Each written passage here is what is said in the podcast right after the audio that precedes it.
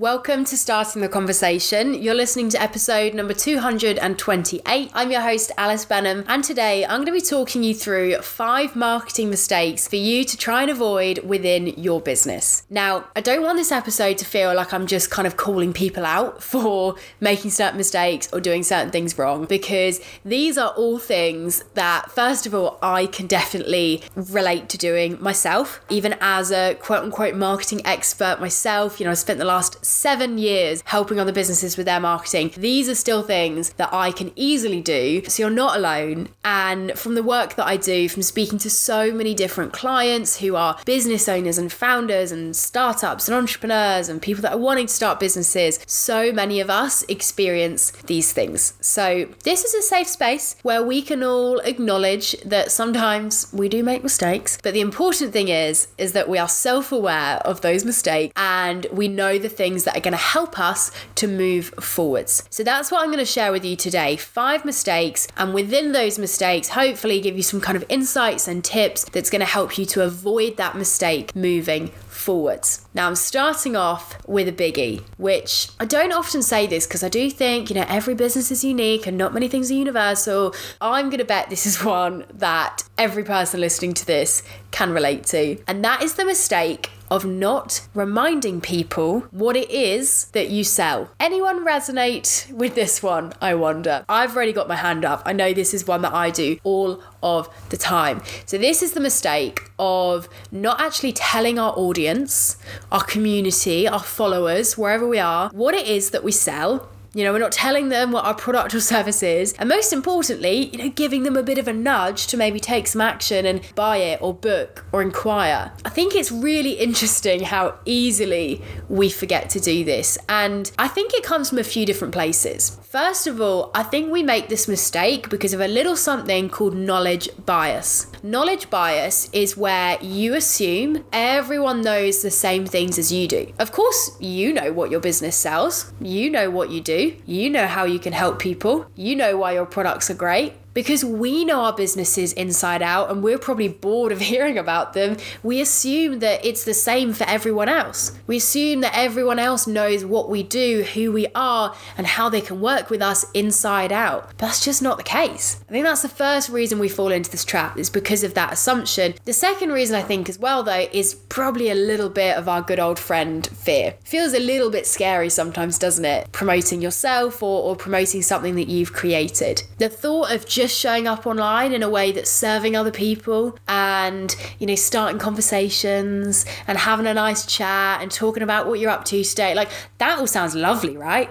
No fear doing that. But, oh, what, what, what about the content where we need to start like selling a bit and like telling people what we do and like maybe asking someone to like buy something? No, no, that's scary. That's where the fear comes up, right? Maybe it's fear of rejection. Maybe it's fear of what other people would think. Maybe it's fear of looking silly whatever the fear might be, I think so much fear shows up when it comes to our marketing. Now, if you are resonating with making this mistake, first of all, you're not alone. And second of all, I would never expect that you make this mistake once and learn from it forever. I think in marketing, uh, we are just continually either like falling into holes or we're getting out of them and like walking ready to fall into the next hole. I don't know if anyone relates to that, but that's definitely how it feels for me. And I see the same with my clients where like you're just never going to be perfect forever. There will be times times when you need this reminder, and then maybe six months later you need this reminder again, and that is okay. Because of those two reasons, that knowledge bias and the fear, it's really easy to, to stop doing this, to stop telling people what we do. It's a really important part of our content. If we don't tell people what we do, they can't buy it. And I want to give you an analogy here that will hopefully really help you to realize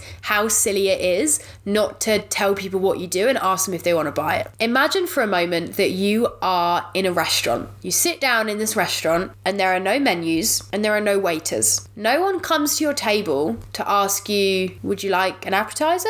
These are our specials. Would you like to buy one of these? There's no menu that's telling you that this is what we sell, this is what you can have, this is the cost, this is how it works. There's no clarity. You're not being told what that restaurant serves, and you're also not being prompted by anyone to order. If you were in that restaurant and you wanted to buy something, to order something, you would have to find the kitchen, you know, figure out where the kitchen was, go in, you know, flag down a chef and be like, excuse me, excuse me, what are you making over there? Yeah, yeah, I have one of those, thank you. Yeah, cheeseburger, fries on the side, perfect, thank you. That is what you're doing when you're not telling your audience what you do and asking them to buy, you are starting a restaurant that has no menus and no waiters. That is exactly what you're doing. You're leaving people sat there, potentially interested in what you do and wanting to take some action, but you're not giving them any information or any kind of opportunity to actually make that next step. People need to know what you do and be invited to take action to move forwards. And I should caveat that with most people. Yeah, some people will find their way into the kitchen and order it themselves. Cool. We're not thinking about those. That's the minority of people, right? Most people will not take action unless they are continually reminded what you are selling and they are invited to take a piece of action, to buy, inquire, book, whatever your next step is. One of my biggest encouragements for you, if you find this difficult to do, telling people what you do, is don't tell people what you do, show them what you do. Show, don't tell. Imagine my content if I was constantly going, I work with clients. I work with clients who are generally service based businesses looking to scale. I help entrepreneurs to have more clarity. I help my clients with goal setting and marketing. That's boring. I don't want to hear that. That's going to get repetitive real quick. So maybe I could show you what I do instead of telling you what I do. Maybe I could put up a video that's showing you what I do within a strategy day with a client. And within that, I show you who the client is and I show you what we're working on. What's that video doing? It's telling you what I do, who it's for, and what my work's all about. If I show a result that a client has had, well, what's that subtly doing? It's telling you what it is that I do, the impact my work is going to have on you. If I show myself creating a new product for on paper, that's going to make you want to buy it probably a lot more than me just saying, here's a desk pad, it's great, cool, bye. If I show myself using that desk pad to plan out my day, suddenly I'm a bit more interested. Show, don't tell. When we show, it's so much more engaging for our audience and it feels so much less icky for us to do as well. So that's my first encouragement for this one. My second encouragement for you here would be to create a rhythm of asking for the sale. If you have something that is always available, maybe it's a service, maybe it's a product, you know, it's it's not sold on a kind of launch basis, so therefore you're kind of always selling it. Create these natural peaks and troughs where you're selling it. Maybe it's that on the first week of the month, you talk a lot about your services and you promote them. Or maybe it's every Wednesday you put a piece of content out which is kind of showing people what you do and, and asking, inviting for the sale. If you can create that kind of rhythm to the way that you talk about what you do, you're going to find it easier to remember to do it. Because if you try and do it all the time, you'll likely do it none of the time. So, those are a few thoughts that might help you with that. But all in all, if you just need a bit of a kick up the arse, am I allowed to say that? Who knows? My podcast. To show and tell people what you do and actually talk about your products and services, let this be it. If this was all you needed from today's episode, press pause. You can listen to the other mistakes later. Go and action this one. Go and tell people what you do. If people do not know, they cannot buy. I'm going to leave you with that thought for the first mistake. Now, moving on. Second mistake that you want to avoid within your business, and again, I feel like many people are going to relate to this one, and it's so fine, but also it's kind of not fine because this is a really important thing. Um, is the mistake of not tracking the statistics and the metrics. What I mean by statistics and metrics, just like the numbers, like you, you're not tracking all of the data when it comes to your marketing. You're not analyzing uh, the success or the, the failure. also, let's acknowledge sometimes when we track metrics, it doesn't tell us that things are going well. That's fine. You're not tracking how things are going. The amount of business owners I speak to who have very established businesses, they are making, you know, hundreds of thousands of pounds per year. And when I ask them, you know, can we look at your marketing metrics? They go, yeah, we could we, we could log into Instagram and look at them there, or we could go to Google Analytics and look at it there. And I'm like, you don't have a spreadsheet where you're tracking your statistics.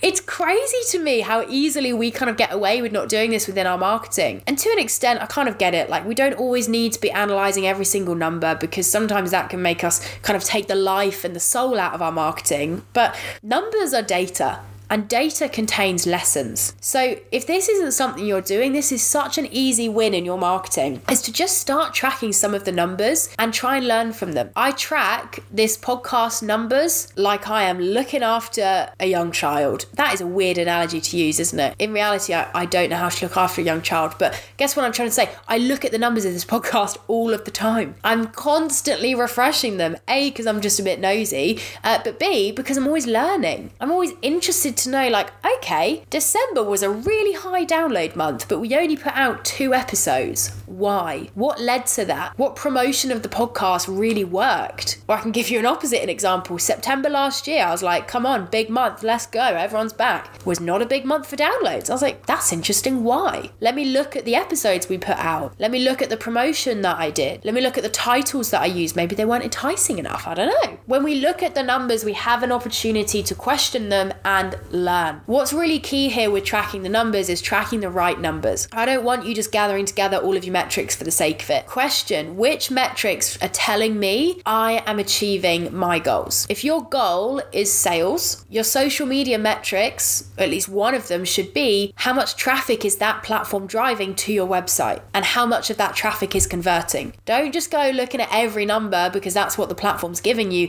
Look at the numbers that are really going to matter in measuring if your goals are being achieved. This is such an easy win, and I'd encourage you here to, to bring this habit across the whole of your business. Track everything. Track how many sales you're making, track your revenue, track your spending, track your profit. Like, you've got to know your numbers in business. It's really easy and almost scarily easy, I think, to bury your head in the sand. But the more you can understand and have an awareness of the numbers, the easier you'll find it, as I said, to learn, to analyze, and to move forwards with more intention. So, that is the second mistake I would love for you to avoid.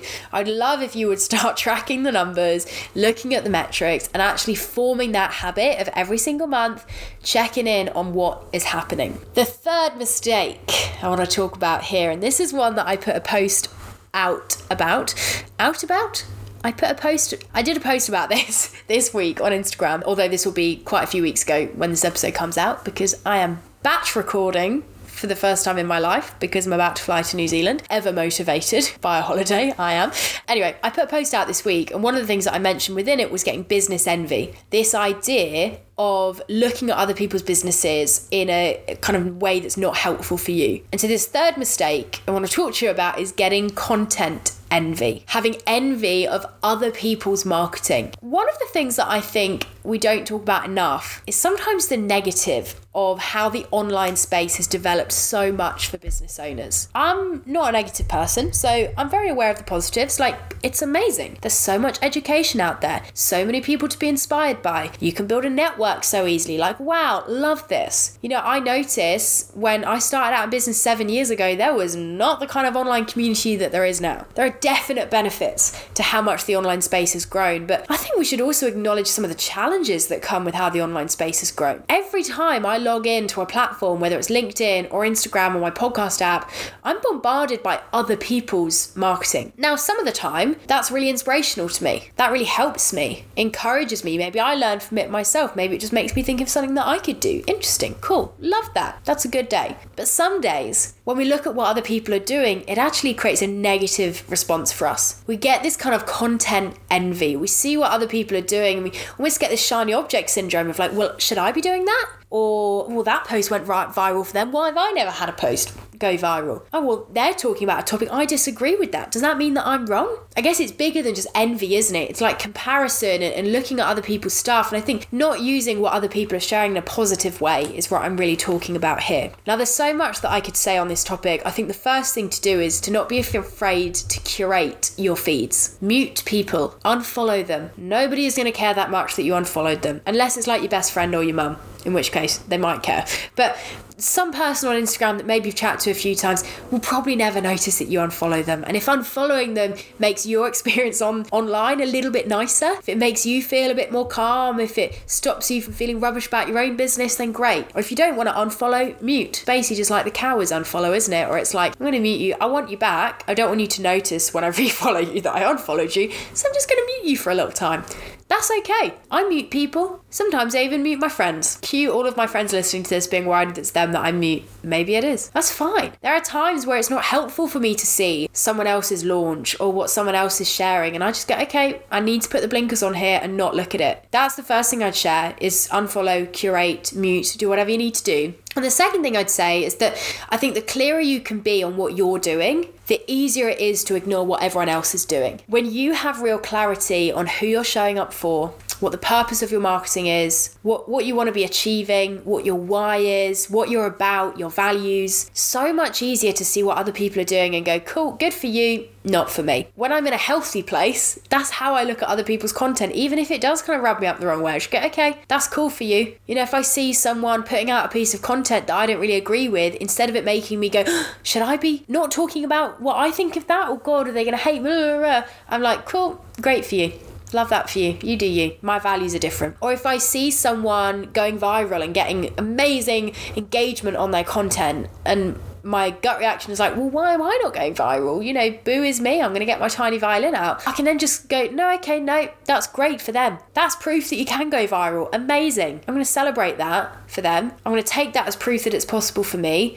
And I'm going to keep doing me because I'm going to do my thing. When you are clear on your lane, it's so much easier to stay in it. So if you experience a little bit of content comparison or content envy, try as much as you can to see other people as proof that it's possible or inspiration. If you need to, mute or unfollow and ultimately get as clear as you can on what you stand for and why you're showing up and let the other people do what the other people are going to do. The fourth and penultimate mistake I want to share with you is looking for instant return on investment. Now, this is a marketing mistake that do I think we talk about this much? Who knows? Know a fun fact? I don't really listen to other podcasts about business that much. I think I just spend so much time recording and listening to my own. I'm like absolutely sick to death of it. Um, so a lot of the time I'm like, I don't really know if other people are talking about this. Who knows? But this is something that's been coming up a lot in conversations with different people recently, whether that's clients or business friends or just kind of people I'm chatting with, is this idea of like instant gratification. When I say return on investment, what I'm really talking about is the kind of result that you get after putting in an action. I think that social media, especially, has got us really used to an instant return on investment. I expect, right, I'm going to put a post out and I'm going to make a sale, or I'm going to do something and then it's going to get loads of likes, I'm going to gain loads of followers. Sometimes our marketing does have a quick or even immediate return on investment, but sometimes Sometimes it doesn't. I can use this podcast as a fantastic example of that. This podcast is over five years old, and for the first year, barely anyone listened. And I know a lot of people say things like that, and you probably think like, mm, you you're just saying that to say it. No, no. We now get more downloads in a day than the podcast used to get per month in that first year, and that's not just month one. That's also month eleven of showing up. Like when I say the return on investment of this podcast took a long time to come through, I am not lying to you. I'm so glad I kept showing up and kept consistent because, you know, look where we are now. But truly, start from the bottom, now here. The return on investment was not clear. And if I'm honest, the return on investment for this podcast has never been instant. This podcast doesn't make me money. In fact, it costs money. We spend easily £800, if not £1,000 per month to host this podcast. Obviously, some of that is through choice. I like doing things in a high quality way. I have an editor, blah, blah, blah. But the only time this podcast breaks even or even makes a small profit is when we've got a partner or a sponsor.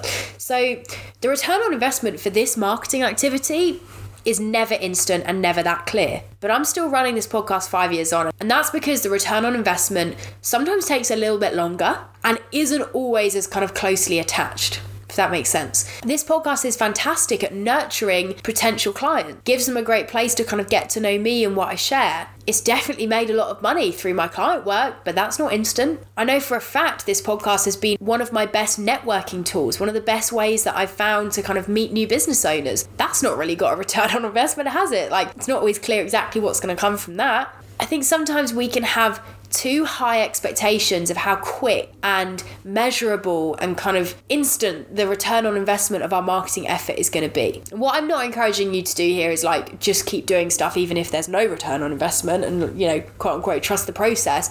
I don't mean that, but I would encourage you to think of which parts of your marketing strategy might not have such an instant return on investment? And how can you just change your expectations there? If you're always looking for those kind of quick instant wins, you're going to find yourself burning out because you're just going to be chasing those kind of short term highs. And you're probably not going to be putting in the work and sowing the seeds within your marketing that's really going to lead you to the kind of long term growth and like the results that really matter. So, this is something I'd encourage you to think about within your marketing. Where are you looking for instant return on investment? Where do you need to change your expectations? And how can you approach your marketing with a slightly more open mind of going, look, I might not get a, a response right now. I might have to show up for a little while and get no reaction, but that's okay because I'm going to stay consistent. If the me of five years ago was looking for an instant return on investment with this podcast, she'd have stopped it in month one. But I didn't. I enjoyed creating it. I trusted the process. I knew I needed to be consistent before I expected a result, so I kept going. So that's my fourth encouragement to you. Stop looking for the instant return on investment. My fifth and final mistake that I want to share with you that I think business owners make when it comes to their marketing is thinking that you need a detailed plan. Now, this might sound a little bit hypocritical because I am a marketing strategist. A lot of what I do is helping people create strategies, which is basically a plan. I help people like the content planning and how to plan launches and plan, plan, plan. I am not anti having a plan. I am anti having a plan that is detailed just for the sake of it being detailed and always feeling like we're not ready because our plan is not detailed enough. I love a plan when it is giving us what we need to move forward with intention. If we're planning out a launch, great. We need a bit of a plan there. We need to know like what are we doing each week? What are the goals? What's the messaging? Kind of what's the tone of the content? Great. I've got my plan, off I go. Or if it's maybe a plan to start building up a new platform, okay, we probably do need to plan out some content pillars and, and frequency of your content so that kind of you can get started. When we always feel like we need a more detailed plan, I often notice that's not coming from a place of logic and actual need. It's often coming from a place of fear where we think, I'm not ready, I'm not good enough, I can't do it, I need more of a plan. If I have more of a plan, then I'll feel ready, or then I'll be good enough. Then I will, you know, achieve all of my goals. And I think there's something to be said about just going for it. And especially in the early days of something, not creating much of a plan. Sometimes all my content plan looks like is a list on my daily to do list each day. Okay, I'm probably going to post this and share that. Sometimes my plan is in a spreadsheet and it's very detailed because it needs to be for whatever is happening at that moment. I'm not saying you always need to do it in one way. I think it's really important to be flexible with the kind of plan that you need, but I guess I'm just saying like stop waiting to have a detailed plan. A detailed plan is not going to grow your business. Showing up is going to grow your business. What plan is actually going to be useful for you? Great, create that and then get going. You can always make it more detailed as you go. The clients that I work with who have multiple team members that do marketing with them, they need the most detailed plans because there's a lot of different people doing a lot of different things. The clients that I work with who are individuals, sometimes I just think like we, we don't need that much of a plan. Like, yes, like I said, we need that kind of top level overview. We need to know what we're doing when. And I think depending on your personality type as well, you might need a more detailed plan to kind of help you stay focused and kind of to make the action easy. But know when a plan is detailed enough and just get going with the action. Don't let your desire for a more detailed plan put you off from actually just taking the action that's really going to make a difference, which is showing up and implementing. It's very likely, and I'm saying this as someone who makes money because people think they need marketing strategies. Uh, so this probably isn't going to help my business, but it's very likely you probably don't need another marketing strategy. You might just need a bit of refinement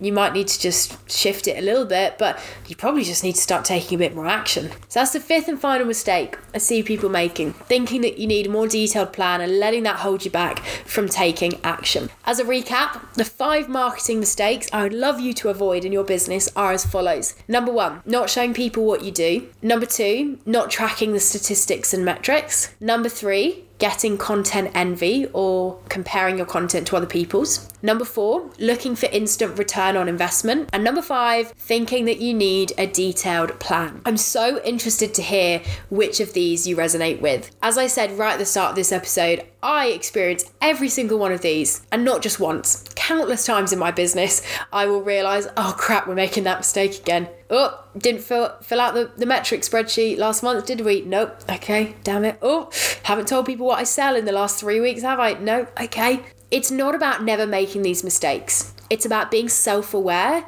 and knowing what will help us when we make the mistakes to kind of move ourselves forwards. I'd really encourage you off the back of this episode, pick one of these mistakes that you most resonated with and take a bit of action to help yourself with it. Maybe you need to set up your metric spreadsheet. Maybe you need to go and create a piece of content which is telling your audience what you do. Whatever your next step is, I am so cheering you on and I'd love to hear your thoughts on this episode. So come and pop me a message over on LinkedIn or Instagram. You can find me at Alice Benham on both platforms. And thank you so much for listening in to today's episode. I'll be back in your ears next Tuesday with a guest conversation. So follow or subscribe wherever you're listening to this podcast. I hope you have a fantastic rest of your day. See ya.